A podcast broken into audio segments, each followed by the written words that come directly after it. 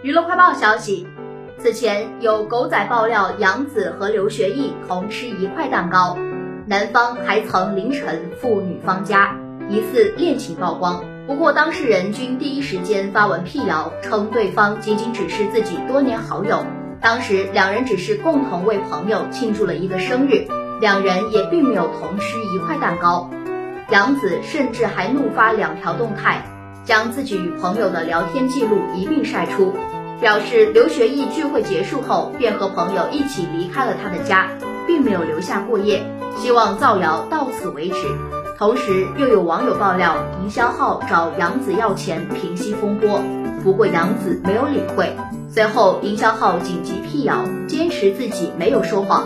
更是晒出了无剪辑的视频，自证清白。一时间风波再起，网友除了对杨紫的回应感到不满外，还有网友猜测杨紫留学义风波是被谁拉来为谁躺枪，且营销号爆料时机蹊跷。